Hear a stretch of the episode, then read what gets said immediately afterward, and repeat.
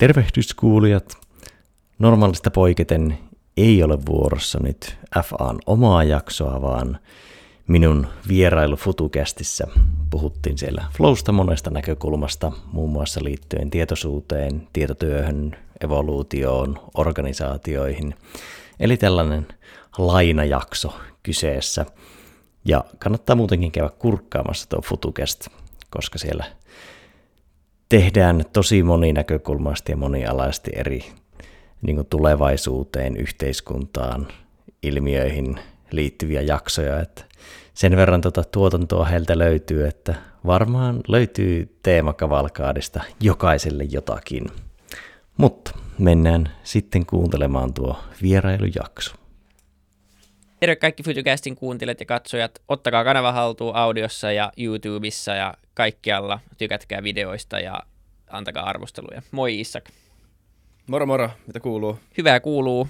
Ja tota, uusi aihe, mistä me ei tiedetä mitään, just todettiin taas vaihteeksi. Ja tota, siitä on saapunut puhumaan Jussi Venäläinen. Tervetuloa. Kiitos, mukava olla mukana.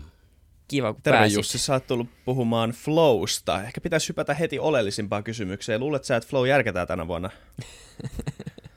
En, en ole tsekkailu, että en tiedä yhtään. Kauan sä olit suunnitellut. Tota, tota, Kyllä mä tässä pari, parikymmentä sekkaa mietin, että tämä pitäisi heittää. Mutta siis hetkinen, tämä, tämä ei ole siis tämä Flow. Mulla on tässä kauheat kysymyksiä, että mikä on sun lemppari esiintyjä, mutta me puhutaan siis Flow-tilasta tänään varmaan. Kyllä, mutta huomasin heti aukon omassa flow-asiantuntemuksessa, kun en tiedä. se on hyvä, aina löytyy uutta opittavaa. Niin, niin, tota, mutta jos haluat kertoa alkuun vähän itsestäsi ää, ennen kuin mennään, mennään tota Flowhun, että kuka sä oot ja, ja tota, miksi sä tiedät Flowsta niin paljon? Toki. Mm, flow-tilan ympärillä pyörii oma työ ja käytännössä myös oma elämä monella tapaa.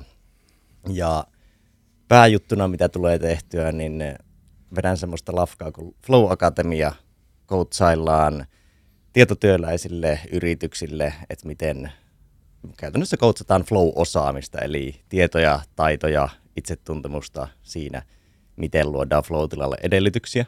Niin yksilön tasolla sekä myös sitten sillä organisaation tasolla ja vähän strategisemmalla tasolla. Sitten tulee järkettyä semmoisia flow-elämässä retriittejä, kun tuo oli, edellinen oli yhteisölle, niin tämä on ehkä enemmän ihmisille, että miten tehdä elämästä myötävirtaisempaa. Et ei välttämättä yksittäisiä flow-tila-kokemuksia, vaan semmoista elämästä kitkan poistoa ja elämänmuotoilua. Ja miten päätynyt tähän, niin joskus ollut tosi semmoinen kiireuskovainen ja niin kuin vaan grindannut vähän niin kuin väkisin kaikki työt ja opiskelut ja muut. Ja sitten on tullut semmoinen aika iso shifti sieltä tavallaan kunnianhimoista intohimoon ja kovasta työnteosta viisaaseen työntekoon. Ja nytten 11 vuotta tutkinut tuottavuutta, hyvinvointia, itsensä johtamista ja sitten viimeiset vuodet on mennyt eniten tuon niin kuin flow viitekehyksen parissa, koska se nivoo niin hyvin omat kaikki kiinnostuksen kohteet yhteen. Neurobiologian, psykologian, intohimon merkityksen, luovuuden, oppimisen, suorituskyvyn. Tosi monta semmoista, se on vähän niin kuin semmoinen meta-intohimo meikäläiselle tuo flow ja se sitoo ne muut intohimot yhteen. Niin, niin tossapa tiivistettynä. No ehkä sen voi mainita, että oma semmoinen rakas lapsi, jonka parissa en hirveästi veitä aikaa, niin on tuo Mysteeri, joka puolisen kanssa pyöritettiin tosielämän pelifirmaa. Ja tehtiin paljon pakohuonepelejä, mutta sitten kun myytiin se pakohuonepeliliiketoiminta ja kaikki toimipisteet, niin nykyisin tehdään käytännössä vain toimeksiannosta pelillistämisiä museoille ja huvipuistolle tai pelillistetään käytännössä mitä tahansa. Niin, niin. Mutta sen parissa nykyisin vähemmän aikaa ja yritän ammentaa flowsta kaikin puolin, kaiken mitä vaan pystyn. Enimmäkseen tietotyön kentällä, mutta toivottavasti jatkossa myös enemmän tuolla urheilu- ja taiteen kentällä. Just niin.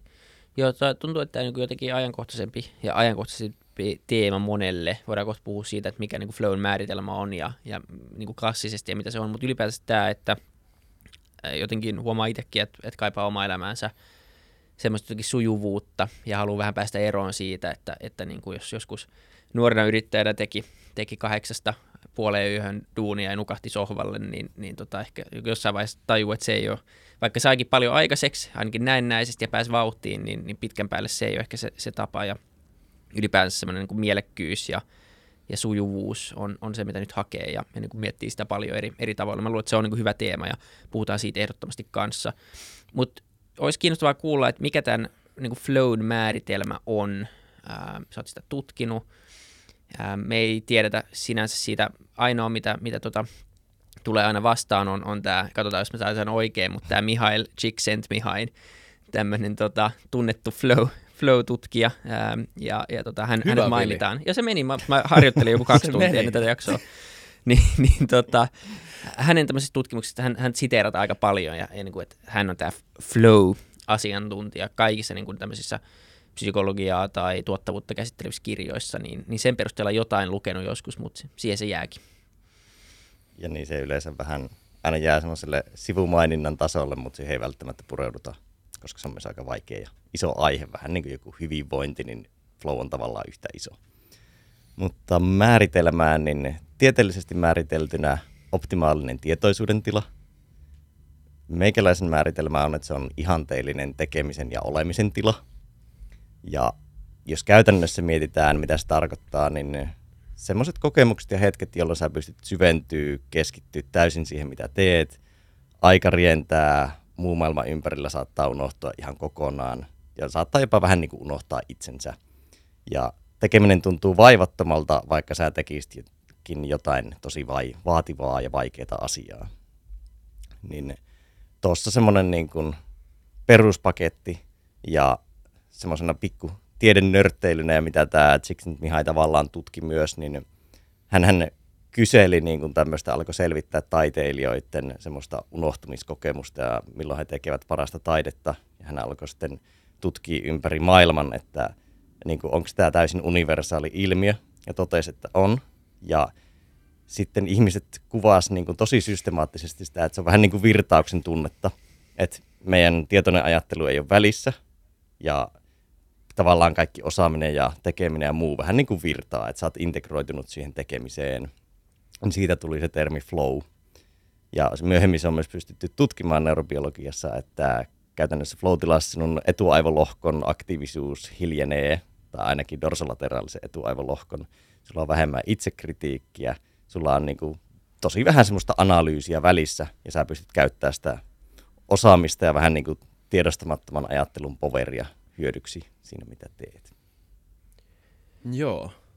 Onko se ikään kuin vähän niin kuin suorittamisen poiskarsimista tekemisestä jollain tavalla? Tai toi, toi jännä toi eka, mitä sä sanoit, että se on optimaalinen tota, tajunnan tila. Se kuulostaa heti mun korvaan tosi subjektiiviselta, että miten määrittelee optimaalisen tota, tajunnan tilan. Sehän voi riippua tilanteesta ja henkilöstä ja siitä, että mistä ns. tykkää, mutta ku, kuitenkin toi sun määritelmä sit sen jälkeen kuulosti tosi johdonmukaiselta ja semmoiselta tilalta, joka moni itse asiassa varmaan tunnistaa ihan tietämättäänkin. Varmaan on ollut tuommoisessa tilassa joskus jotain asiaa tekemässä. Ehkä ei olisi osannut laittaa sille mitään termiä silloin. Mutta tota, onko kyse siis ihan puhtaasti muuttuneesta tajunnan tilasta jollain tasolla? Kyllä, joo.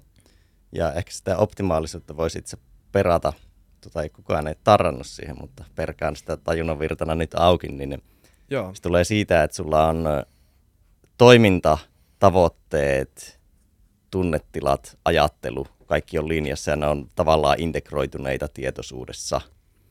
Ja periaatteessa mm. niin kun, se subjektiivisuus siinä, että sulla on joku tavoite ja sä haluat tehdä jotakin, niin periaatteessa sä voit missä tahansa asiassa olla flowssa. Et sä voit olla flowssa meditaatiossa, neuloessa, joogatessa, juostessa, töitä tehdessä. Et siinä ei ole semmoista rajausta, että missä, missä hetkessä. Aina ei voi olla flowssa millään muotoa, eikä se olisi hyvä tavoite, mutta yleensä sen määrää kyllä voi elämässä ja vaikka työssä lisätä. Joo, koska niin kuin mä pohdin tässä ennen tätä, että, että koska tästä tietää niin vähän, niin, niin se esimerkki, mitä aina esitetään, kun itse urheilu jonkun verran, niin sit siellä aina niin kuin puhuttiin flowsta, ja se on niin sellainen tila, että jos pelaat vaikka tennistä, niin yhtäkkiä se pallo näyttää viisi kertaa suuremmalta, ja sä osut ihan siihen, ja sä et ajattele mitään, ja sä pelaat niin kuin parasta peliä, ja, ja tämmöistä, ja, ja tota, mä oon aina miettinyt, niin kuin, että se tuntuu vähän tämmöiseltä, jotenkin vähän tämmöiseltä myyttiseltä olotilalta jopa, ja se on varmaan tosi simplifioitunut niin kuin esimerkki siitä, mitä flow voi olla, ja siksi on ollut vähän itse semmoinen niin kuin lähtökohtainen skeptisuus koko aihetta vastaan. Ää, mutta toi kuulostaa jo tässä vaiheessa vähän niin kuin ehkä järkevämmältä tai niin kuin johdonmukaisemmalta ja selvemmältä asialta, että se ei ole semmoista, niin se ei ole joku semmoinen yksittäinen pieni hetki, vaikka, vaan se on, se on lähinnä niin kuin, äm, joku semmoinen tila, missä, no kaikki tu, tu, tietää, tietää nimenomaan niitä päiviä, kun on ollut vaikka tehokas tai niitä tunteja, kun on saanut yhtäkkiä tosi paljon enemmän aikaiseksi. Ja sitten tietää myös niitä hetkiä, joita on aika paljon kaikki elämässä, kun hakkaa päätä seinään ja, ja yrittää niin kuin, ja kahdessa tunnissa saa, saa yhden lauseen paperille tai mitään muuta vastaavaa, niin, niin tota, miten, miten semmoiseen tilaan, niin kuin totta kai se on, kaikki haluaa siihen heti päästä, niin, niin tota, onko se joku semmoinen asia, että siihen voi tehdä jotain tiettyä asioita, siihen pääsee, vai onko se, onko se tämmöistä jotenkin vaan pulpuavaa, joka tulee ihan itsestään, kun sä teet, ja sitten sattuu vaan osumaan tähdet kohdilleen, vai, vai mistä tämä lähtee? Joo, perataan vähän auki. Palaan itse vielä siihen, että joo, sinne on ympärillä semmoista turhaa mystiikkaa, koska ei ole vaan ollut niin paljon tietoa tai tutkimusta. Ja sinänsähän Flown tutkimus on oikeasti niin kuin aika lapsen kengissään. Ja itse erottelen vielä semmoisen, että Flow ei ole vaan se yksi tietty tila, joka on on tai off, vaan siinä on skaalaa ja spektriä. Ja sillä on kevyessä päädyssä microflow, jota useimmat kokee melkein joka päivä, kun joku tekeminen virtaa ja saat hyvä jossain ja se vaan sujuu. Ja sitten on olemassa macroflow, mikä, mihin ehkä jotkut urheilijat ja taiteilijat viittaa sille, että ne pääsee tosi harvoin. Et suuri osa urheilijoista ja taiteilijoista kyllä pääsee yleensä niin kevyeseen floatilaan tosi usein vaikka harjoitellessaan, mutta semmoisiin tosi syviin floatiloihin, missä sä voit jopa niin kuin irrota tekijästä kokijaksi, että sä et enää mm. tyyli ajattele mitään, sä vaan tarkkailet itseäsi. Niin semmoisiin pääsee harvemmin, ja se on ehkä just se mystiikka siinä, että se koetaan niin kaukaisena. Siinä liittyy taiteessa myös semmoista glamorisointia, että se, on niin kuin, se vain joskus tulee, ja se on niin kuin, vähän niin kuin inspiraatio ja motivaatio niin niissä on semmoista vähän mystistä elementtiä. Mutta vastatakseni kysymykseen, niin voisi purkaa sitä niin, että on neljä yleistä edellytystä riippumatta tekemisestä ja riippumatta kontekstista. Konteksteihin aina riippuu, liittyy jotakin, jos sä haluat vaikka tenniksessä olla flowssa, niin siihen liittyy semmoisia tosi spesifejä juttuja. Mutta yleisesti niin on neljä edellytystä, jotka on haasteen ja osaamisen suhde, kirkas tavoite, välitön palaute ja keskittynyt huomio. Ja haasteen ja osaamisen suhde on semmoinen flown kultainen sääntö. Eli jos se haaste on liian korkea suhteessa taitotasoon, niin se ahdistaa. Jos se on liian pieni suhteessa taitotasoon, niin se tylsistyttää. Ja siinä välissä on tavallaan semmoinen flow-kanava silloin, kun sulla haaste ja taitotaso matchaa. Ja mitä taitavampi sä jossain asiassa olet, niin sitä syvempään flow sä voit päästä. Eli yleensä aloittelijalla tekeminen katkee aika helposti, kun taas huipulla se on semmoista pientä hienosäätöä. Ja mm, kirkas tavoite, niin se, että sä et joudu miettimään, mitä sä teet, vaan sä tiedät tosi hyvin. Et sen takiahan vaikka videopelit tai urheilu tarjoaa aika helposti flowta, koska sulla on tosi selkeä sääntökenttä ja paletti ja sä saat keskittyä siihen, mitä teet ja et joudu miettimään. Et analysointi tavallaan vähän niin kuin tappaa flowta siinä itse tekemisessä. No sitten välitön palaute, että mitä enemmän sä saat palautetta ja mitä parempaa palautetta. Ja ei siis tarkoita nyt vaan ulkoista ihmisten antamaa palautetta, vaan vaikka alppilaskija saa suksista koko ajan palautetta. Että miten se menee ja omasta kehostaan ja ympäristöstä, että miten se homma sujuu, jolloin on helpompi hienosäätää toimintaa suhteessa siihen tavoitteeseen. Ja vaikka videopeleissähän palaute on niin kuin ylikorostettua että puhutaan tämmöistä juicista, että annetaan semmoista, vähän niin kuin mehustetaan niitä jotain frageja tai tappoja tai osumia tai muita. Niin sitten sä tosi hyvin imeydyt siihen pelaamiseen. Ja sitten viimeisenä keskittynyt huomio. Että jos sinun huomio pirstaloituu ja karkailee, niin totta kai se syventyminen ja uppoutuminen rikkoutuu. Niin mitä enemmän saa itselleen sovitettua sitä haastetta taitotasoon, mitä kirkkaampi tavoite, mitä parempaa palautetta ja mitä parempi huomio, niin nuo on semmoiset pohjaedellytykset flow Ja sitten kerron vielä, mikä on tässä mun mielestä olennainen just tähän mystiikkaan liittyen. Kun flow-vaiheita on ponnistelu, rentoutus, flow ja palautuminen, niin jos en perkaa niitä auki, mutta puhun sitä ponnistelusta, että flow tarvitsee kuitenkin aina haastetta. Et ei aivot tarvitse huippusuorituskyvyn tilaa, jos sulla ei ole tarpeen niin kunnon haastetta, johon vastata. Ja yleensä se tekeminen aina tuntuu alussa vähän kitkaselta ja haastavalta, melkein mitä tahansa sä teetkin. Että sä orientoidut ja lämpeet siihen tekemiseen, niin just tämä mystiikan poisto, että sä et voi vaan odottaa flowta, että se tulee joskus. Tai sanotaan näin, että ainakin sillä tekniikalla se tulee tosi harvoin, vaan se, että täytyy alkaa tekemään ja se flow tulee sitten tekemisen kautta, ei odottamalla. Onko tuohon mystiikkaakin liittyen, ehkä siihen vastarintaan, liittyykö siihen joku semmoinen, että, että me, me pidetään vähän automaattisesti, ainakin niin kuin jotkut on enemmän taipuvaisia siihen, että me pidetään tätä niin kuin meidän vakio tajunnan tilaa jotenkin niin kuin siinä ainoana oikeana, ja kaikki muu on lähtökohtaisesti jonkunnäköinen vääristymä pois siitä niin kuin vakiosta. Ymmärrätkö tavallaan, mitä mä haen takaa tuolla? Joo, joo. Mä uskon, että sitä liittyy ehkä semmoista resistanssia siihen, että haluaako ponnistella.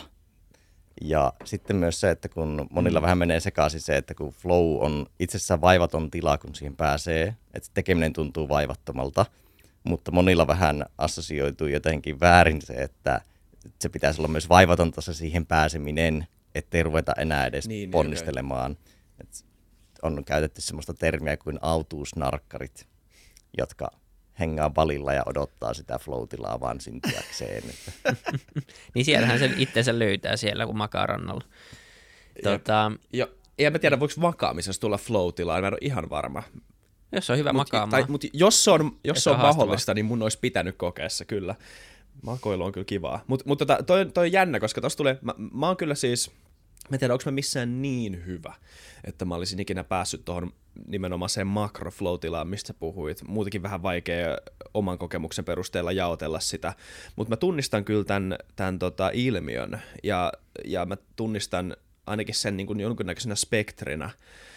Ja siinä on jännä se, että, että suoritus paranee – mitä vähemmän sä ikään kuin oot mukana siinä tekemisessä. Tai et, et tuntuu, että kun puhutaan floatilasta ja siitä, miten floatila toimii, ja se, että jos aloitetaan, niin että mistä tekeminen lähtee ja mikä sen tekemisen lopputulos on, ja sitten se matka siinä välissä, niin sun oma tietoinen analyysi, niin kuin sanoit, ja sun oma tietoinen inputti siihen tuntuu jotenkin vaan haittaavan sitä itse prosessia. Eli ikään kuin mitä vähemmän saat mukana siinä itse, tämmöisenä niin kuin itsetietoisena agenttina, niin sitä parempi, ei hetkinen, mä en tiedä, miksi tuo lause oikein, siitä mitä vähemmän saat mukana, niin sitä parempi se tekeminen on. Ja, tota, ja tää on, tää on jännä, tää on jännä ajatus, koska tota, se jotenkin menee oppimista ja asiantuntijuutta ja, ja ammattitaitoa, tämmöistä niin maanläheistä käsitystä vastaan, että sun pitää olla parempi, niin kuin jotenkin tietoisesti. Niin joo, toki sillä edellytyksellä, että sulla on se osaaminen ja kyky tehdä sitä jotain asiaa, että jos vaan... Hyvä pointti. tekee jotain, niin... Ja sitten on myös... Ja sitten kyllä siihen flow-osaamiseen minun mielestä kuuluu myös semmoinen reflektiopinta ja neutraali tila, Eli se, että sä mietit sitä, mitä sä oot tekemässä, asetat intention, teet sille flowlle hyvän ympäristön, koska flow-tilassa itsessään semmoinen metareflektiokyky saattaa heiketä. Ja sä oot tosi hyvä reflektoimaan sitä itse toimintaa mm. ja tekemistä, mutta silleen sillä neutraalilla tilallakin on paljon arvoa.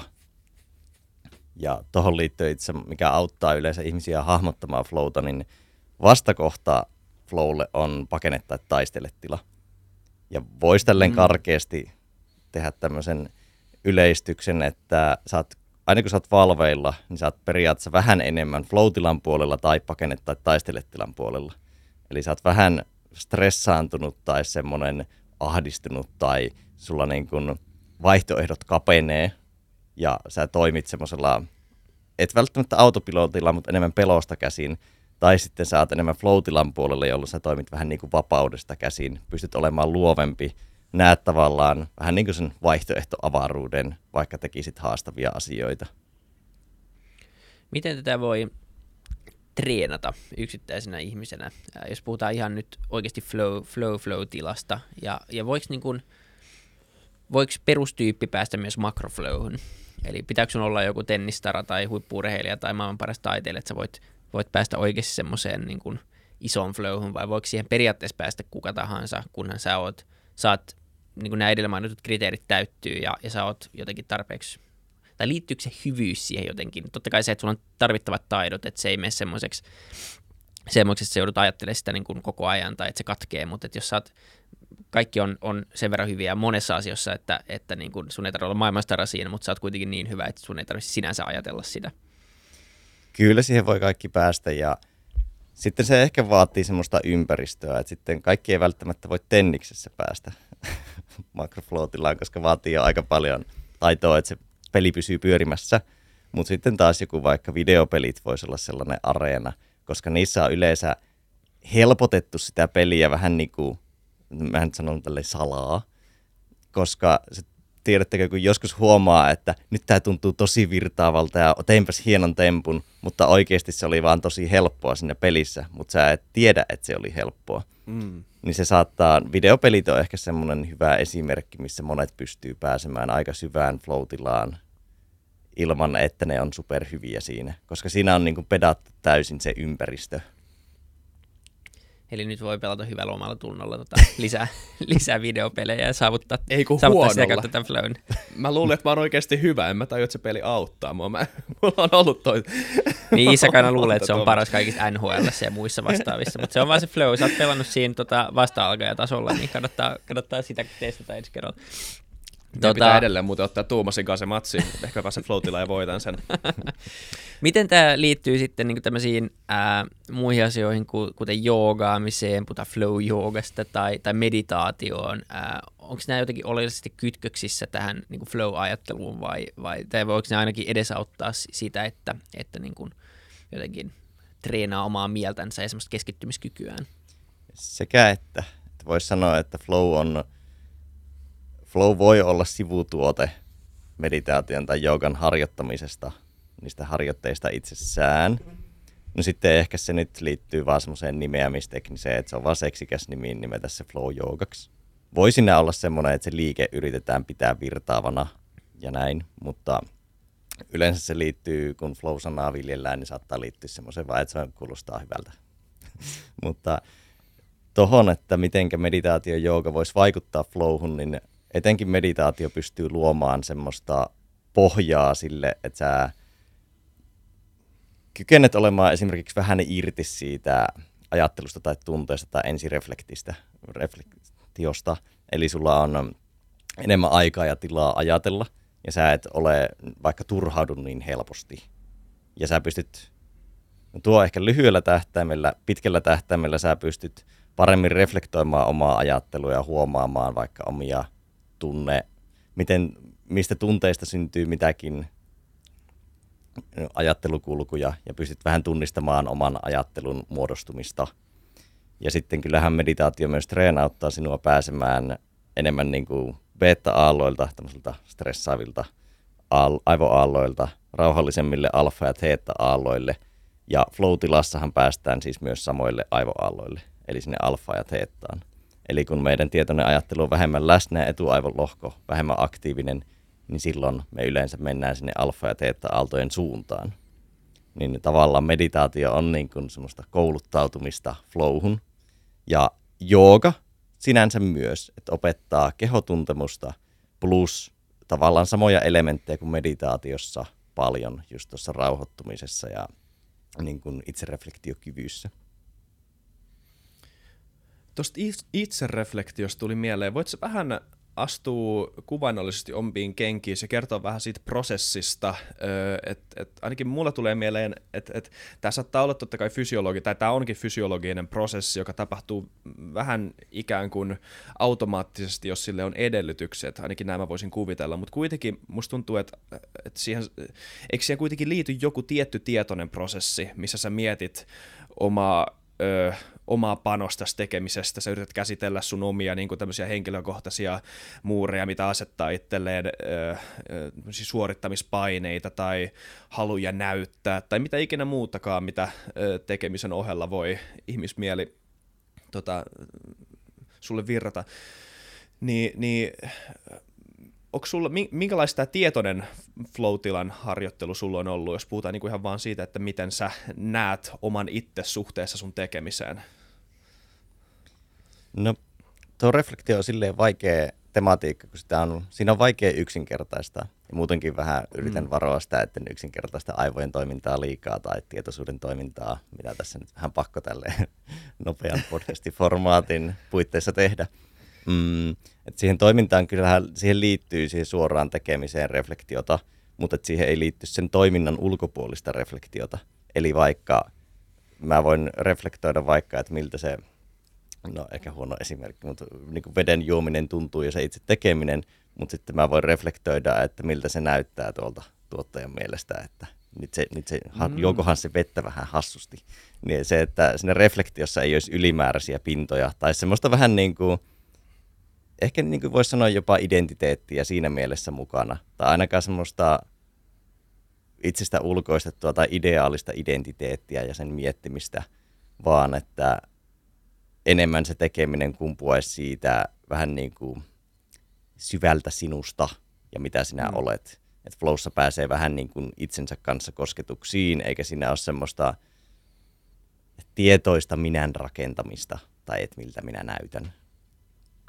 Ja... Niin, vähän semmoista niin kuin kasvojen säilyttämistä ikään kuin, mitä ihmisillä on aina, kun tekee jotain. Öö, Esimerkiksi, mikä... tai jotain Joo. vaikka, no urheilu on helppo esimerkki, että miettii sitä palkintopallilla olemista ja ei keskity siihen suoritukseen, niin siinä tavallaan se karkaa just se, että mikä reflektio on viisasta siinä tekemisessä. Ja sitten on semmoisia tosi välimallin juttuja, vaikka jossain vapaa-ottelussa on hyvä katsoa tai kamppailulajeissa välistä kelloa. Ja se on kuitenkin sitten vähän sitä tekemistä poistuvaa reflektiota, mutta se auttaa suuntaamaan sitä tekemistä, että onko aikaa kymmenen sekkaa vai minuutti, niin se vaikuttaa.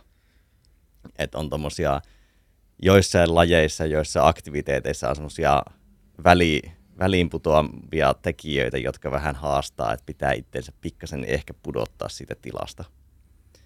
Joo, toi vapari esimerkki on jännä, koska tavallaan voi miettiä, että okei, se on, strategi- se on strategista, että sä tiedät, että okei, tämä on nyt matosta äijä, mulla on puolitoista minuuttia aikaa tehdä jotain, mutta sitten taas toisaalta, jos puhutaan siitä itse hetkestä ja siitä itse niin toiminnasta, niin sehän voi olla merkki siitä, että vähän irtaantuu siitä itse tota suorittamisesta, mikä saattaa olla taas toisaalta huono asia. Tässä on muutenkin tässä on jännä niin tämmöinen viisasten kivi tematiikka jotenkin, että kaikkihan kuitenkin loppujen lopuksi haluaa olla hyviä jossain, niin todella todella hyviä jossain. Sehän on niin jollain tavalla kaikki, niin mä voisin, mä voisin kuvitella, että jokainen ihminen haluaa olla jossain hyvä.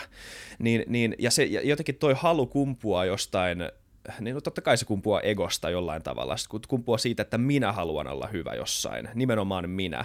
Mutta sitten e, tämä flow on jännä, koska e, niin se, tai hetkinen, mä yritän mahduttaa tuon viisastikivimme analogian tähän jotenkin, koska siis e, tullakses tosi hyväksi jossain, tai niinku suorittaakses tosi hyvin jossain, sun pitää tavallaan vetää se egon halu olla hyvä pois siitä yhtälöstä, jotta se voisi jollain tavalla mahdollistua. Onko tämä millään tavalla, niin kuin, mun tuli mieleen tämmöinen tota, tota, niin tämä analogia, käykö se mitenkään järkeä?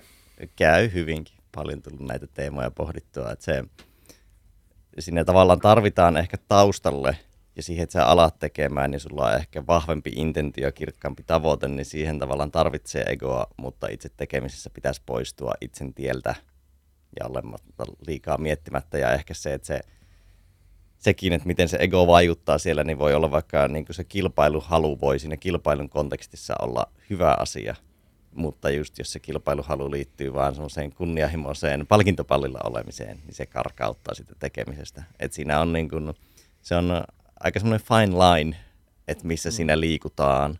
Ja silleen siihen on tosi vaikea antaa semmoista yleisohjetta, että sitten siinä tekemisessä käännät tietoisuutesi tähän asentoon.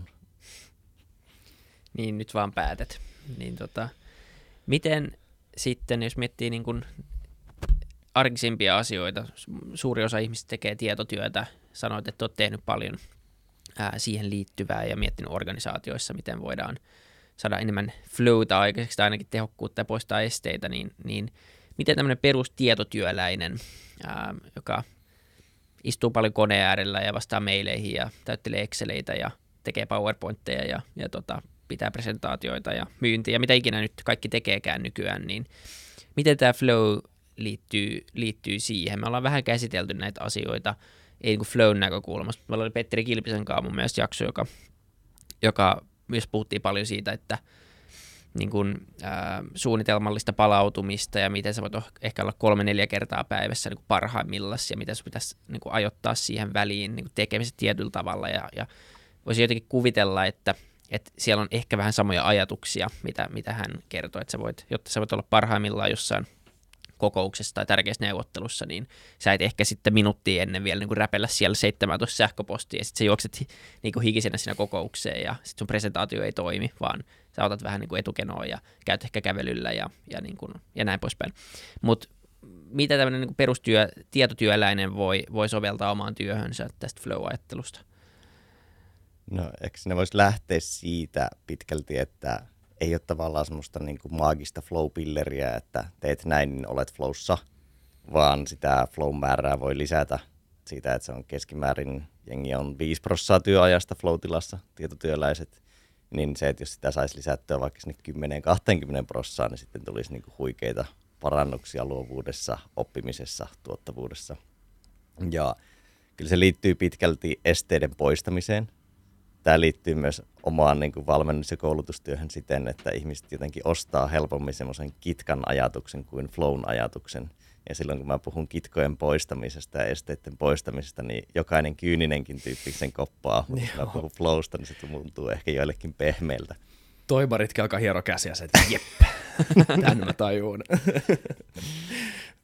Mutta joo, tota, mä oon jaotellut sitä tietotyön kontekstissa niin, että – sä tarvitset tietylle tasolle niin kuin flowlle välttämättöminä edellytyksenä tietyn tason vireystilan, keskittymiskyvyn ja haastavuuden.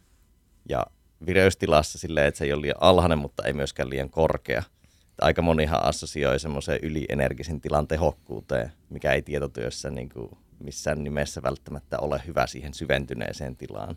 Että saatetaan vetää sieltä alhaisesta vireystilasta hirmu pannollisella kahvia sinne ylivireiseen zombitilaan.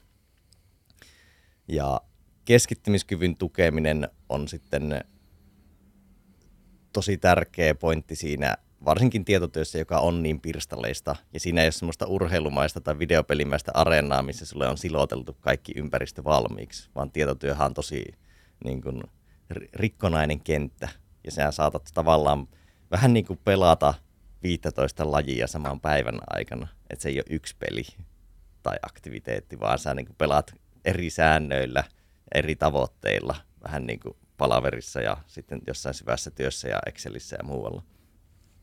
Ja sitten se, että se haaste olisi sopiva, että se ei ahdistaisi, ei olisi liian suuri. Ja sitten ehkä se, että tietotyössä että ei haastaisi itseään väärillä asioilla, koska sitä on tosi paljon, että on semmoista ylimääräistä sälähaastetta, mitä moni tuottaa itselleen vaikka multitaskingillä.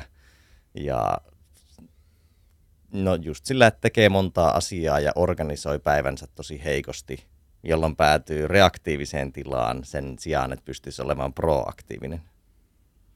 Ja no sitten muita kokonaisuuksia, mitkä on semmoisia tukevia tekijöitä, mitkä ei välttämättä edellytyksiä, ne on viisaat työtavat, yhteisöllisyys, luovuus, merkitys. Nuo kaikki tavallaan tukee flow mutta ei ole välttämättömyyksiä. Ja jos mennään konkretiaan, heittelen tässä yksittäisiä esimerkkejä, koska tosiaan teema on niin laaja ja näistä voi periaatteessa niin kuin suoraan periaatteessa sitä flow-keinoista tietotyössä voi kirjoittaa jo monta kirjaa. Mutta kyllä semmoinen proaktiivisuus, kiireen välttäminen, se, että suunnittelee siinä määrin kuin on järkevää suhteessa siihen omaan työnkuvaan, että pystyisi pitää sen tietyn hallinnan tunteen, tietyn väljyyden – ja ylipäätänsä, että ymmärrettäisiin, miten ihmismieli ja keho toimii. Että kyllähän me länsimaissa tupataan aika paljon maksimoimaan asioita, kun taas sitten ei ihmiskeho ja ihmismieli kovin hyvin toimi, jos sä 100 prosentin kapasiteetilla vedät koko ajan. Et sitten se optimaalinen taso on jossain jonkun verran vähemmän kuin 100, varmaan lähempänä 80 prossaa siinä työn kontekstissa. Ei ehkä koko päivän kontekstissa, mutta... Ja, ja ja, niin. Joo. Toi on jännä. Tuossa tuli vaan mieleen se, että niinku se, se on, vaikka, vaikka kukaan ei tietenkään niinku konkreettisesti pysty olemaan sadan prosentin öö, suoritusasteessa koko ajan, niin se on kuitenkin se ideaali, jota kohti öö, pyritään, tai jota pidetään, sitä niin kuin ulti, jota pidetään ultimaattisena niin kuin työpäivänä tai ultimaattisena suorittamisena tai niin kuin ultimaattisena työetiikkana. Ja se on itse asiassa aika kuvavaa, että puhutaan niin kuin ylipäätään työ, niin kuin work ethic, että puhutaan siitä, että kuinka paljon jaksaa tehdä duunia. Ja sitten kun puhutaan tietotyöstä, niin, niin se on tosiaan vähän hienovaraisempi homma, koska aivot ei ole samanlainen lihas kuin moni muu lihas, missä se toimintaa paljon lineaarisempaa ja ei, ei, hieno motoriikka on jopa niin kuin liian vähän, liian niin kuin yksulotteiden sana kuvaamaan sitä, minkälaista aivotoiminta on. Se on paljon, paljon syvempää kuin vain hieno motoriikka. Siinä puhutaan niin kuin sen, niin kuin sen tason metatason toiminnasta ja ajatustyöstä, että et, et siihen, siihen varmaan, pitäisikö se, pitäisikö se ideaalikin muuttaa ihan täysin, että ei puhuttaisi tämmöisestä grindaamisesta, öö, mikä, mikä se ideaali sitten olisi? No, ideaali olisi semmoinen hyvä ankkuri, voisi olla kestävä työtahti. Et millä työtahdilla voitaisiin toteuttaa, mitä työtahtia voitaisiin toteuttaa ikuisesti? Et millä jengi ei pala loppuun ja mitä voidaan ylläpitää. Kun aika moni firmahan on vähän niin kuin tuottavuuspäissä, että yritetään kasvattaa tuottavuutta sillä, että pusketaan, buukataan kalenterit täyteen ja vähän niin kuin myydään itsensä yli ja asetetaan sitä kautta, kun ehkä saavutettiin tulostavoitteet, niin asetetaan seuraavatkin tavoitteet yli. Ja ei välttämättä enää sitten pureuduta vaikka, että onko ne tuotteet ja palvelut kannattavia. Ne on kannattavia silloin, kun pusketaan yli. Mutta just se, että päädytään vähän niin kuin semmoiseen luuppiin, että onnistutaan huonontamaan tuottavuutta sillä, vaikka alun perin haluttiin kasvattaa tuottavuutta puskemalla. Niin kestävä työtahti olisi yksi semmoinen ideaali. Kyllä. Sitten voisi lopettaa mun mielestä työajan mittaamisen ainakin aika monessa työssä. Et, et se on jotenkin tuntuu ihan absurdilta ajatuksia, että me vieläkin, ää, mä ymmärrän vielä niin kuin tehdastyössä ja monessa paikassa, että, että kellokortti on, on niin kuin asia, mitä tarvitaan ehkä. Sielläkin ehkä voisi ajatella mahdollisesti uudestaan asioita, mutta ainakin tietotyössä ja, ja monessa muussa paikassa, niin kyllähän se, eikö se ulosanti ja se tuottavuus pitäisi olla se mittari. Et jos joku saa neljäs tunnissa tehtyä ne asiat sille, että se kävi kaksi tuntia päivällä – vetämässä lounaa ja pelaamassa tennistä, esimerkkinä ihan sama. Ja sitten se kuitenkin tekee duunit niin kuin paljon nopeammin kuin, kuin loppuporukka, niin, niin jotenkin tuntuu, että sekä se ihminen voi paremmin, se jaksaa paljon pidempään tehdä sille firmalle, se firma saa enemmän pisteitä tältä tyypiltä, koska se saa tehdä näitä asioita, ja firma voittaa. Niin, niin miksi meillä on niin vaikea päästä tämmöiseen ajattelutapaan? Onko se vaan tämmöinen teollisen vallankumouksen jäänne ja tämän tehdastyön jäänne, ja, tai se, että me ei luoteta meidän työntekijöihin, vai onko se vain se, että me luullaan, että ihmiset tarvii tämmöistä, ehkä jotkut tarviikin tämmöistä vähän valvontaa, että ne ylipäänsä saa jotain aikaiseksi, mutta eikö meidän nimenomaan pitäisi keskittyä siihen, että me treenataan ja me coachataan ihmisiä siihen, miten ne saa enemmän aikaiseksi myös omatoimisesti. Niin, kyllä ne juuret on aika syvällä, että mennään tavallaan kahteen asiaan, voisi sanoa niin teolliseen vallankumoukseen ja ehkä niin kuin teolliseen johtamiseen ja sitä kautta niin kuin liukuhihna-ajatteluun ja kuinka tietotyö alun perin muodostui tehtaiden jatkeeksi. Et tietotyötähän tehtiin niin kuin tehtaissa vähän niin kuin liukuhihnamaisesti. Ja sitten toinen polku on ehkä vaikka etenkin Suomen kontekstissa niin semmoinen tietty kovan työn ja ahkeruuden mentaliteetti.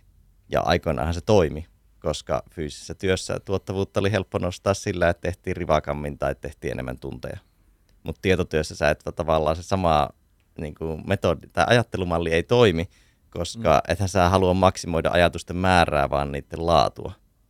Ja sä et voi puskemalla ja tekemällä kovaa vaan duunia maksimoida ajatusten laatua tai optimoida niitä.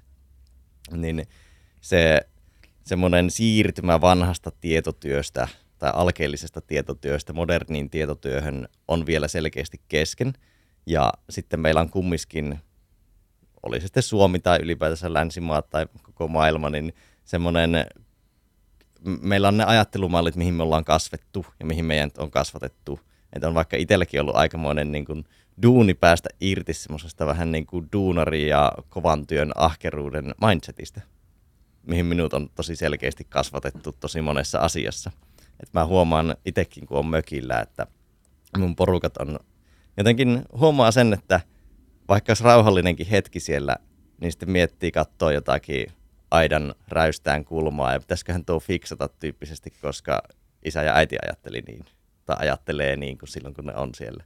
Että semmoinen niin kuin, ne on aika syvällä ne semmoista ajattelumallit, ja se siirtymä on tosi hidas ja pitkä. Et vaikka meillä on niitä ideaaleja, niin on tosi vaikea muuttaa vaikka sitä, kun sanoit, että niin, niin ihmisiä ohjataan ja niihin ei luoteta. Niin jos sä et ole ikinä oppinut siihen, että sulla olisi täys vapaus ja vastuu, niin on siihen aika vaikea siirtyä. Että tavallaan, kun jos sä oot 30 vuotta ollut mikromanageerattavana, niin kyllä sä odotat sitä. Niin, ei kun nimenomaan, mä Niin. luulen, että se on nimenomaan johtamisesta eikö- se lähtee. Eikö ei kans, mä en tiedä, onko tämä... Sori, mä en tiedä, mutta eikö tästä tuli mieleen myös se, että mä en tiedä, onko tämä syy tai seuraus, mutta tää ainakin niinku struktuuri, joka vahvasti ylläpitää sitä, ja se on niinku palkkiomallit. Esimerkiksi joku tuntipalkka ei millään tavalla insentivoi tota, ö, sitä, että joku tyyppi tekisi ahkerasti duunit nopeasti ö, alta pois. Tai jos, niin puhutaan, puhutaan ihan puhtaasti siitä, että, että sulla on niin duunia, mitä pitäisi tehdä, josta saat tuntipalkkaa, niin ei se toimi niin, että jos sä saat ne duunit tehtyä nopeammin ja paremmin kuin joku toinen, niin sit sulla on niin kuin vapaata sen jälkeen, vaan sulla tulee lisää hommaa. Niin onko joku niin kuin palkitsemismalli, mikä saattaisi edesauttaa tämmöistä, niin kuin, ja nyt me, me, totta kai tässä on helppo puhua tässä meidän omassa kuplassa, puhua tietotyöstä, totta kai niin kuin iso iso määrä duuneja, mitkä välttämättä ei mahdu tähän, mutta jos unohdetaan ne, niin, niin, tota, niin mikä olisi semmoinen palkkiomalli, mä en tiedä, miettinyt tätä yhtään, mutta mikä saattaisi niin kuin edesauttaa tämmöistä niin kuin flow-tilan tota, insentivoimista.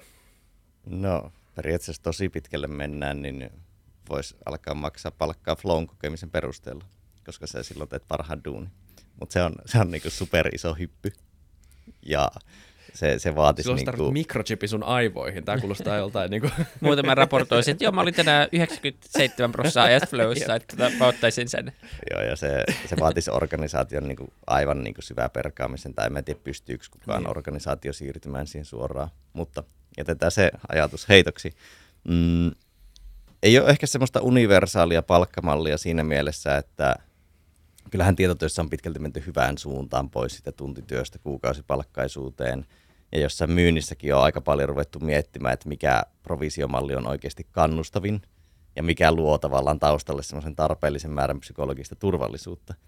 Mm. Mutta se on tosi yksilöllistä ja työkuvakohtaista, että mikä on sisäisesti motivoivaa, koska jotkut kokee, joillekin riittää, että pohjapalkka on nolla.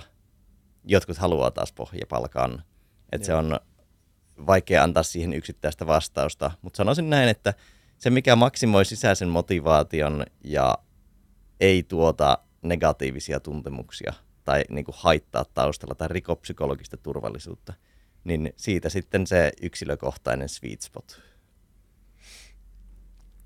Joo, tuntuu, että, että niin kuin nimenomaan tuohon on vaikea päästä ja sitten myös niin kuin firmat tietenkin myy tunteja paljon, vaikka sitten ehkä niitä, niistä ei makseta tuntipalkkaa enää, mutta kaikki mitataan kuitenkin tunneissa. Sitten sulla on niin äärialoja, kuten, kuten niin kuin asianajotoimistot tai investointipankit, konsulttitoimistot. Ja, ja tota, se, se on jännä. Se on jännä ja sitten samaan aikaan nimenomaan toi mentaliteetti on etenkin niin kuin Suomessa, jos sä oot yrittäjä tai oot vaan kasvanut tommoseen, niin kyllä tulee niin kuin huono omatunto, jos ei, jos ei tee duunia. Ja sitä, se pitää oikeasti treenata tosi paljon, että, että tajuu, että se tuntimäärä ei ole sama kuin, niin kuin työmoraali tai joku, niin kuin, mikä mm. ikinä on se, mikä sun arvo siinä on, vaan se on se, että mitä sä saat aikaiseksi ja myös se, että sä jotenkin vaalisit sun omaa hyvinvointia ja muistat tehdä jotain muutakin asioita. Niin äh, tuntuu kyllä semmoiselta taidolta, että, että tota, voitaisiin kaikki vähän paremmin, jos jotenkin siitä, tai ehkä ei kaikki, ehkä se ei sovi kaikille, mutta moni varmasti voisi paremmin, jos sitä pystyisi jotenkin ähm, sisäistämään. Ja toki on, se on vaikea just semmoinen löytää se sopiva kohta ja vähän niin kuin se viisaus siitä, että mikä on itselle sopivaa, itselle toimivaa, ja sitten vaikka se työetiikka, niin sitäkään ei voi laittaa semmoiseksi nollaksi ja ykköseksi. Just niin. koska niin kuin, tietty määrä, tai sanotaan näin, että maksimaalinen työetiikka, mikä ei tuota negatiivisia sivuvaikutuksia, olisi varmaan se optimipiste. Mutta missä Kyllä. se sitten on, niin määritäpä se. Niin, ehkä niin kuin ylipäänsä vaan se, että ihmiset ymmärtäis eh, just, että, että tämä on niin kuin juttu ja tätä voisi niin kuin, ja saisi testata. jolloin niin kuin, nimenomaan, koska se ei ole kaikille sama. Jotkut, jotkut tekisivät varmaan ihan täysin samalla tavalla kuin nytkin ja voisi siitä hyvin, koska se on se juttu, millä on tehty ja, ja se toimii. Mutta jotkut vois puolittaa sen ja kuitenkin saada enemmän asioita aikaiseksi. Tämä on, mä käytän aina esimerkkinä niin opiskelua, jossa aina niin ihmetteli itse, että et sitä niin kuin tapaa, millä ylipäänsä sitä materiaalia jaetaan ja opi, opetetaan ihmisille, vaikka otetaan nyt lukio yliopisto, plus sitten se tapa, millä, millä meidät opetetaan opiskelemaan. Niin me koulun niin kuin ekat vuodet tai niin kuin yliopiston ekakin vuosi, niin pitäisi olla paljon enemmän sitä, että opitaan oppimaan. Siihen missään vaiheessa keskitytä missään. Tässä, niin kuin, meillä on tämmöinen oppimistekniikka, jotkut, oppii kuulemalla, jotkut oppii, oppii lukemalla, ja sekin on mun mielestä ihan, kuulemma se ei pidä mitenkään paikkaansa. Eli niin oppimismetodit, niin, niin ei se mene silleen, vaan Sitten se on niin vielä, opetustapa. Ja siinä on vielä tosi myrkyllistä se, kun mä oon nyt niin käsitellyt tätä teemaa opiskelu flow, niin se, että kun puhutaan työelämässä, että ihmiset itseohjautuvuuden varjolla jätetään niin kuin heitteille, niin korkeakouluopiskelijat aina jätetty heitteille. Heillä on täys itseohjautuvuus, mutta ei mitään taitoja ole koulutettu, miten vaikka johtaa itseään tai hallita sitä hommaa. Niin, ja sen seurauksena istutaan kymmenen tuntia ja päntetään niin kuin tentteihin jossain huono niin kuin kirjastossa, jossa on vähän homeinen ilma, ja sitten ihmetellään, miksi ei tartu. Ja sitten sit niin on ne tyypit, jotka on paljon sellaisia tyyppiä, jotka luki ehkä vähän vähemmän, teki muita, kä- kävi niin kuin lenkillä ja käy ehkä töissä, mutta mut pystyy tavallaan opiskelemaan silloin, kun sen niin kuin ikään kuin tarttuu. Ja on vähän niin kuin tajunnut ehkä sen jutun, ja sitten näitä ihmisiä pidetään jotenkin, että vuu, vitsi, noin on niin fiksui. Kun mä en usko, että niin lähtökohtaisesti on niin valtavia fiksuuseroja vaikka yliopisto-opiskelijoiden välillä, vaan ne on teknisiä ja niin tekniikkaeroja. Ja se on jotenkin vaan, se on aina ihmetyttänyt tosi paljon, että miten niin kuin, kouluja ei kiinnosta enemmän se tapa, millä niiden opiskelijat opiskelee. Ja, no peruskoulussahan tuohon on kiinnitetty, alettu kiinnittää onneksi tosi paljon huomiota, että korkeakoulut on vielä pikkasen vähän jäljessä. Tuntuu, että ammattiopistotkin kiinnittää jo aika hyvin huomiota, mitä nyt itse opettajana oli, niin kymmenen vuotta sitten, niin jo silloin siihen alkoi tulla selkeitä parannusta, mutta korkeakoulut ehkä tulee jälkimmäisenä. Mutta onneksi nekin nyt on tarrannut tuohon hyvinvointiin ja opiskelun tapoihin jossain määrin. Ei, ei välttämättä ehkä riittävissä määrin tästä tämmöinen vähän kuin tämmöistä mielikuvasta, mistä me puhuttiin äsken, mutta onneksi jossain määrin heränneet. Jep. Mutta sieltä se on pakko niin lähteä, että me siellä opettais, tai opetettaisiin, että, että niin kuin, niin, se, se tapa ei ole se, niin kuin, tai se määrä ei ole se tapa, vaan, vaan se tulos ja miten sä pääset siihen on, on sitten voidaan puhua siitä, että pitääkö siellä hakea tuloksia ja muuta vastaavaa, se on ihan eri keskustelu. Mutta mut lähtökohtaisesti, jos se nyt on se meidän malli, että ihmiset pitää päästä tenteistä läpi ja osoittaa, osoittaa että ne on oppinut jotain, mikä on lähtökohtaisesti varmaan ihan hyvä asia kuitenkin, niin just jotenkin se, että siellä olisi niin kuin oiva paikka jotenkin opettaa tulevaisuuden niin kuin työssä käyvää sukupolvea myös siihen ajattelumalliin. Niin tota, mutta joo, sieltä se jotenkin vaan muistaa omilta yliopistoja. Sä oot vielä isäksi, ja en mä tiedä miten paljon niin kuin köpiksessä ihmiset istuu nenäkirjas koko ajan ja, ja niin kuin menee sen määrän kautta yrittää niin kuin jotenkin mahduttaa mahdollisimman paljon informaatiota aivoihinsa ja sitten mennä tenttiin, mutta tota, täällä se aina joku, oli sellaista. Mä näin joku memen, öö, se oli joku twiitti, missä joku oli kirjoittanut, että mä näin just äijän kirjastossa, joka itki, itki siis niinku parku keskellä kirjastoa noin viisi minuuttia, sitten sillä soi herätyskello, ja sitten se vaan lopetti itkemisen yhtäkkiä kuin seinää ja jatko lukemista. niin musta tuntuu, että toi ei se oli flow-itkemistä. Ajoitettu flow-itkeminen. se oli omanlaisensa, mikä se oli se pomer, pomer joku tekniikka. Tää tota, 25 minuuttia sitten syöt joku tom, tomaatisi välissä, niin sä itket 5 minuuttia välissä, päästät vähän demoneita ja sit sä Sitten tarttuu taas. Onko tää sitä flowta? No, no voi, voihan se periaatteessa sille henkilölle flowta rakentaa, mutta vaikea sanoa, onko se miten terveellä pohjalla. Tuota, jos vielä puhuu uh, siitä, mikä mun mielestä on, on tosi mielenkiintoinen kulma, mihin tartuttiin silloin alussa, ja jos säkin kerroit, niin, niin tämä niin kun, ei välttämättä flow flow, mutta se, että miten sä pystyt sen oman elämän sujuvuutta ja semmoista virtaavuutta äh, kehittämään ja, ja semmoisia niin kun, tavallaan, no ehkä se menee käsikädessä sen oman tuottavuuden ja oman, oma, omien tunteiden ö, kanssa, että sä tunnet, että sä oot enemmän aikaiseksi ja asiat tuntuu jotenkin niin kuin helpolta ja sä oot vähemmän semmoisessa pakene- tai, tai tota, tappeletilassa ja enemmän semmoisessa, että no, kaikki on ihan hyvin, riippumatta siitä, mitä kaikki on. Ää, niin tota, miten, miten sä näet tämän? No, tämä on vähän laajempi konteksti. Mä puhun semmoisesta tavallaan elämäntason makroflowsta semmoisena elämän myötävirtaisuutena. Ja ehkä nyt disclaimer nyt poistetaan tavallaan semmoisesta tieteen kentältä, koska ei tätä ole silleen tutkittu. Enkä puhu enää yksittäistä flow-tiloista tai flow-kokemuksista, vaan semmoisesta mm, elämän tietyllä asteisesta vähäkitkaisuudesta ja semmoista täyttymyksen tunteesta elämässä ja merkityksellisyyden tunteesta.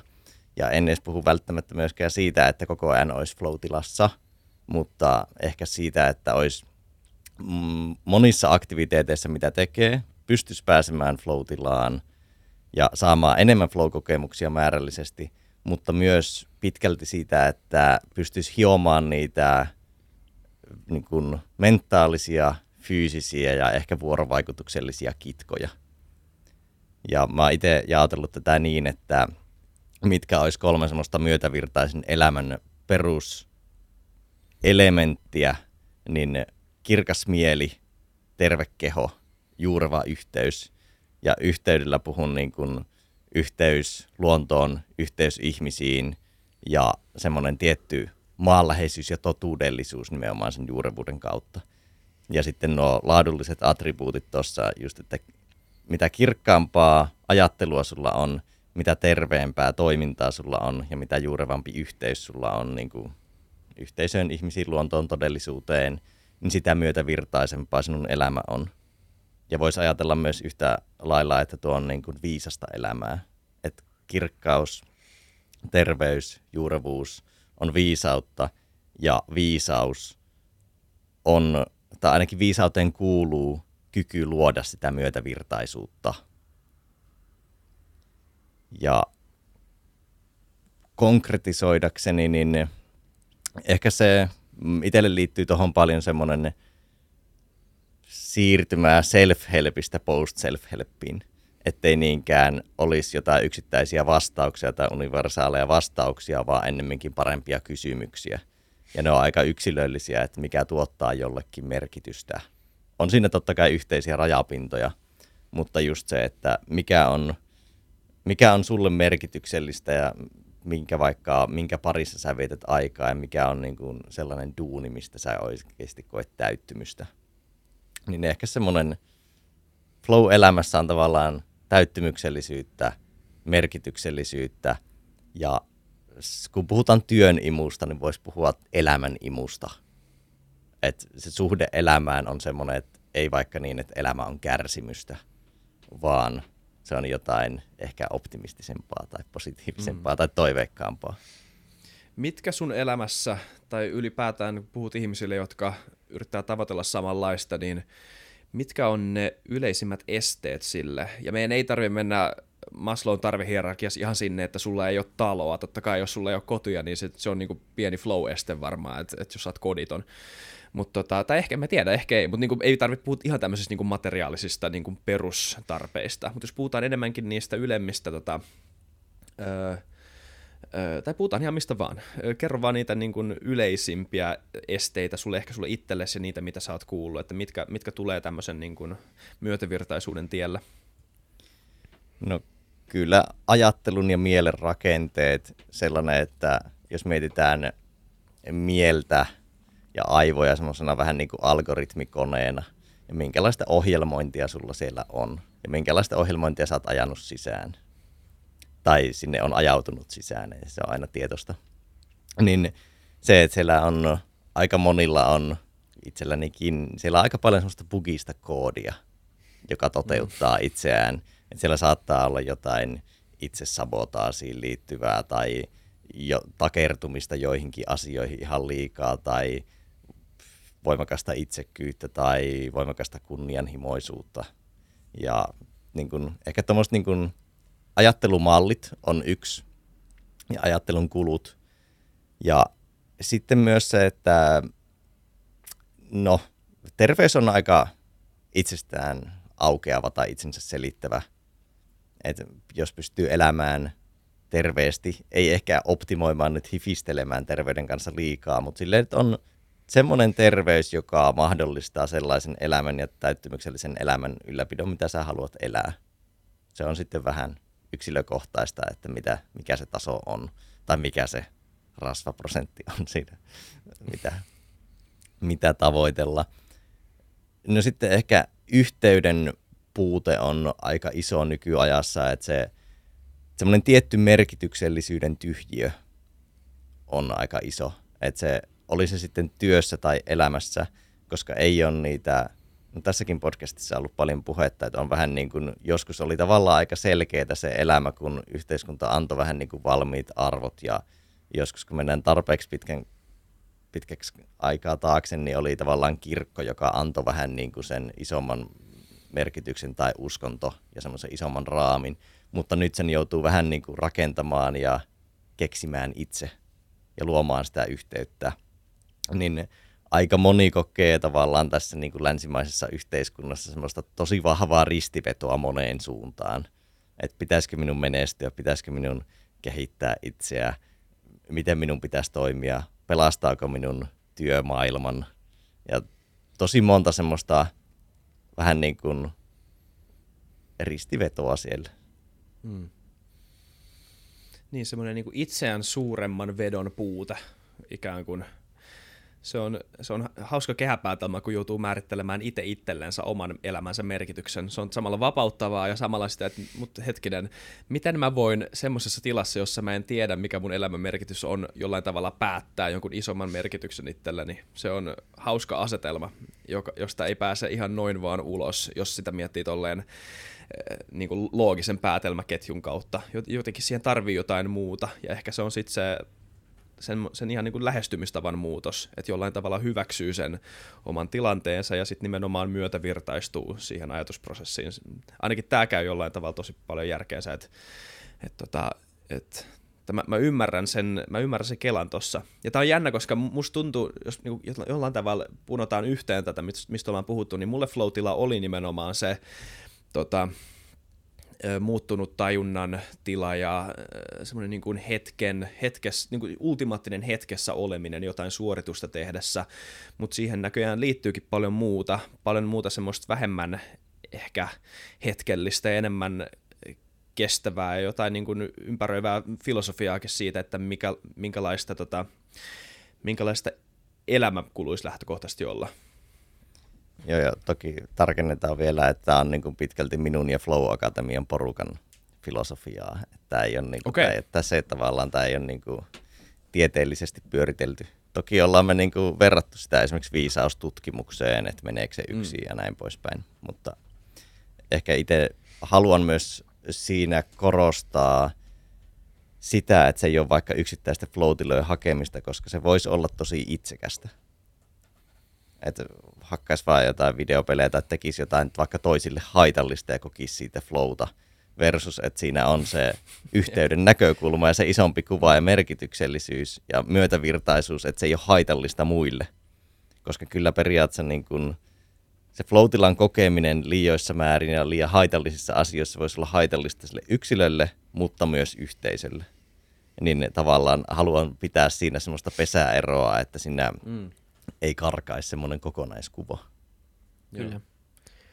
Odotellaan niille, jotka ei halua tehdä sitä duunia siihen, että pääsee flowhun, niin varmaan kohta tulee ne ensimmäiset VR-pelit, jotka, jossa sä pääset flowhun napin painalluksella. Ei, mutta ehkä joskus tulevaisuudessa, niin sä pystyt määrittämään, että kuinka monta prosenttia sun VR-päivästä on flowta. Se kuulostaa aika, aika tota taas semmoiselta tieltä, mihin, mihin ei kannata ainakaan ihan liian usein mennä. Vai luulet sä, että tämmöisiä niin asioita pystyy simuloimaan ja, ja tota, jos nämä on kuitenkin niin kuin, sulla on kirkas tavoite ja, ja videopeleistä jo toimii, niin, niin ainakin niin kuin loogisesti tuntuu, että sä voisit simuloida just niitä asioita, etenkin jos, jos aiheen tutkimus vielä etenee, että sä saat vielä niin kuin selväksi sen, että mikä synnyttää tämmöisen mikroflown tai makroflown, niin, niin tota, tuleeko tämmöiset flow-simulaattorit vielä joskus markkinoille? Niin, no tavallaan pelit jo sitä on. Niin. Mutta se, kyllä sitä pystytään niin kuin, tuottamaan sen tekemisen kautta mutta se, että se pystyttäisiin simuloimaan niin, että sä et tekisi mitään, tai toi olisi niin kuin, Niin, että sä vaan Toimija. sit. Niin. niin siihen on tosi paljon matkaa.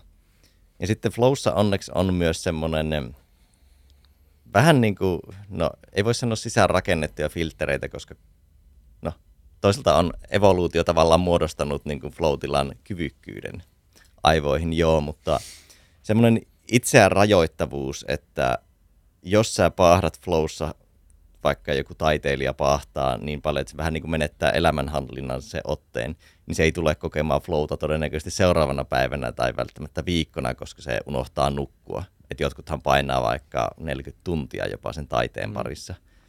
Et siinä on semmoinen itsensä rajoittavuus, että sä et voi niin kuin väkisin puskea flowta ulos, vaan siinä on just se niin kuin monen asian tasapaino ja vähän niin kuin semmoinen viisaan elämän tasapaino ja mukana. Että sitä ei voisi tavallaan, flowta ei voi grindata. niin. Se on hyvä. Toi on hyvä mm. nimenomaan. Mikä sä Se- se luulet, on evoluutio, kyllä, sori mä keskeytin Vili, mutta mikä, mikä sä luulet, äh, Jussi, mitä sä luulet, että tota, mikä on flown evolutiivinen tota, äh, tarkoitus, perä? Mistä se johtuu, tai miksi meillä on tämmöinen flow-tila? No, nämä on, näitä on tieteessä muutamia spekulaatioita, ehkä ei ole kovin vahvoja, mutta yksi on se, että me, että ihmislaji olisi osattain kehittynyt sen takia niin pitkälle, että me ollaan jaksettu tehdä jonkun asian parissa pitkään hommia, että me ei ole tehty vaan minimiselviytymistä, vaan me on esimerkiksi tehty jotain niin kuin craftia tai hiottu jotain, vaikka tehty uutta työkalua. Ja se työkalun tekeminen ei tavallaan ole niin kuin välittömän selviytymisen kannalta välttämättä välttämätöntä, mutta ihmiset on jaksanut painaa duunia sen eteen, koska ne on kokeneet sitä täyttymystä. Ja sä saat tavallaan semmoisen positiivisen välittäjäainekoktailin. Ja jossain määrin niin kuin voi jopa jäädä koukkuun. Mm. Siihen, että sä, saat, sä oot saanut tyydytystä ja täyttymystä siitä, että sä edistät jotain ja teet jonkun asian parissa pitkään hommaa. Niin se on myös niin kuin edistänyt pitkällä tähtäimellä ihmislajin älyllistä evoluutiota. Ja on jopa, niin kuin, Sixteenth Mihai on jopa heittänyt, että flow olisi osaltaan niin kuin yksi merkittävä tekijä ihmislajin älyllisessä evoluutiossa. Että miksi me ollaan mm. tehty joitain asioita niin pitkään ja koettu ne vähän niin kuin autoteliseksi, itse tavoitteelliseksi, että me ollaan Joo. tehty niitä. No sitten toinen tekijä olisi se, että ylipäätänsä eläimillä, siis tosi iso osa ni- nisäkkäistä hän pyrkii muuttamaan tajunnan tilansa. Joko syömällä jotain päihdyttävää, tai jopa niin, että vaikka saukothan saattaa lyödä itseään kivellä päähän silloin, kun ne menee soidinmenoihin, jotta ne voi muuttaa tajunnan tilaa. Ja tajunnan tilan muutoksellahan on myös niin kuin luovuudellinen arvo. Että sä rikot sinun ajattelun ja mielen patternit, jolloin sä pystyt ajattelemaan luovemmin ja avoimemmin. Ja esimerkiksi jos sulla on luontohan täynnä rajoittuneita resursseja, ja tavallaan selviytymistaistelu on niin kuin luovuutta suhteessa resursseihin. Ja mitä luovempi sä oot, niin sitä paremmin sä pystyt käyttämään niitä resursseja, niin tuota kautta flowlla on niin kuin arvoa siinä, että sä selviydyt paremmin ja et tavallaan jää vähän niin kuin siihen etuaivolohkojumiin. Mm, joo. Eli meidän kannattaa kiittää maailman ensimmäisiä työnarkomaaneja, että me ollaan täällä tänään tekemässä podcastia. Toisin sanoen. Siis jollain tasolla niin toi käy järkeensä, koska siis sehän, tai sitähän sanotaan paljon, mä en tiedä millä tavalla tämän tiedemies muotoilisi, mutta että se mikä erottaa, tai yksi niistä asioista, mikä ehdottaa, erottaa ihmisen ö, muista eläimistä, on tämä kyky asettaa oma itsensä ja muut lajitoverit ja ehkä myös muut eläinlajitkin jon- jonkunnäköiseen tämmöiseen niin temporaalisen ajalliseen jat- jatkumoon, joka ei ole vaan siinä hetkessä, siihen hetkeen sidonnainen. Et vaikka on olemassa eläinlajeja, jotka tuntee voimakasta tai tuntee voimakkaita tunnereaktioita niin kuin esimerkiksi sosiaalisissa tilanteissa, jos vaikka joku läheinen kuolee tai syntyy uusi jälkeläinen, niin, niin nekin on tosi aika niin kuin hetkisidonnaisia. Ne ei ole millään tavalla, niin kuin, ne ei liity siihen, että, minkäla- että nyt, nyt me kasvetaan tämä, tämä, niin kuin, luku on loppu, mun äiti kuoli, tai, tai nyt mulla on tytär tai, tai tota poikainen, tai pystytään elää pitkä elämä vielä. Siis, se, se ei liity minkäännäköiseen jatkumoon, kun taas ihmisellä on kyky asettaa itseensä. No, ihmisellä on myös kuolemanpelko, se on sitten se, se toinen tota, tämän tota, aikajatkumo intuition sivutuote, ja, ja niin, se on jännä. Ja onhan noit vaikea, niin kuin, aset, mikä on se muna ja kana, että mistä se lähti, ja, ja eihän evoluutiossa ole mitään niin kuin, binääristä muna, muna ja kana, nehän on vaan niin kuin, niin kuin, adapta- adaptaatiosykliä jollain tavalla. Mutta kuulostaa tosi mielenkiintoiselta. Ja noi sau, siis hetkinen, siis saukot lyö itseänsä kivel päähän, että ne tulisi niin kuin, tota, että ne jollain tavalla niin kuin, sais pää jollain tavalla sekaisin. Joo, tästä on, tästä on näyttöä ja jos, okay. jos ei löydy mitään päihdyttävää. Okei, okay, no. niillä on kuitenkin vaihtoehtoja, mutta toi on sitten, että kun on pahat reflat, niin... Tekeeköhän jengi tätä myös ravintolasulua aikana? Tän takia varmaan alkot pidettiin auki. Niin just. Joo. Joo, okei. Okay. Ja sä oot ihan Mitä? varma, että sä et tiedä siitä, että järkätäänkö flow, sä oot ihan varma? ei, ei mitään tietoa. Okei, okay, okay. No me no, selvitellään sitä jossain kerran. toisessa podcastissa, mutta kiitos, tämä on ollut äh, hauska juttutuokio ja ainakin oma flown äh, tietämys kasvo, kasvo tästä hieman siitä Joo. tennispallo-metaforasta vähän isompaa ja laajempaa kontekstiin ja, ja tota pitää tutkia vähän lisää ja varmasti moni kuuntelijakin äh, lähtee tutkimaan aihetta enemmän, niin, niin kiitos tästä. Kiitos. Oikein mukava teikäläisten kanssa rupatella. Mä oon muutaman kymmenen jaksoa, varmaan 50 jaksoa teitä kuunnellut, niin ihan hauska Oho. päästä. Okei. Okay. Studio, Kiitos paljon. Kiitos, joo. Studio messiin ja ehkä vähän jäi konkretia uupumaan jaksosta, mutta hauskahan tätä on pallotella yleisesti.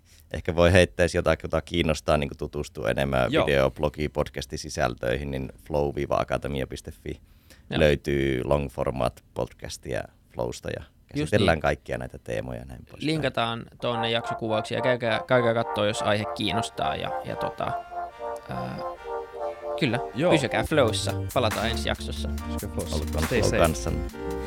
Kiitos kun tulit. Moro. Kiitos.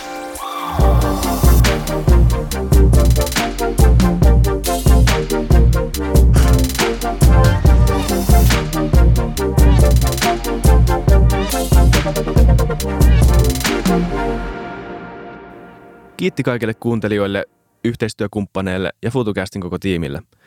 Isa Kraution ja William von der Baalinin lisäksi, Isa Kraution minä, tiimiin kuuluu tuotantovastaava Samuel Happonen ja media vastaava Tuumas Lundström. Ja kiitos Niko Noanalle tästä upeasta tunnaribiisistä, joka on mukana Lululandissa. Seuratkaa mitä somessa nimimerkillä FutuCast, millä tahansa podcast-alustalla ja niin ja saa arvostella. Mielellään. Thanks. Moi moi.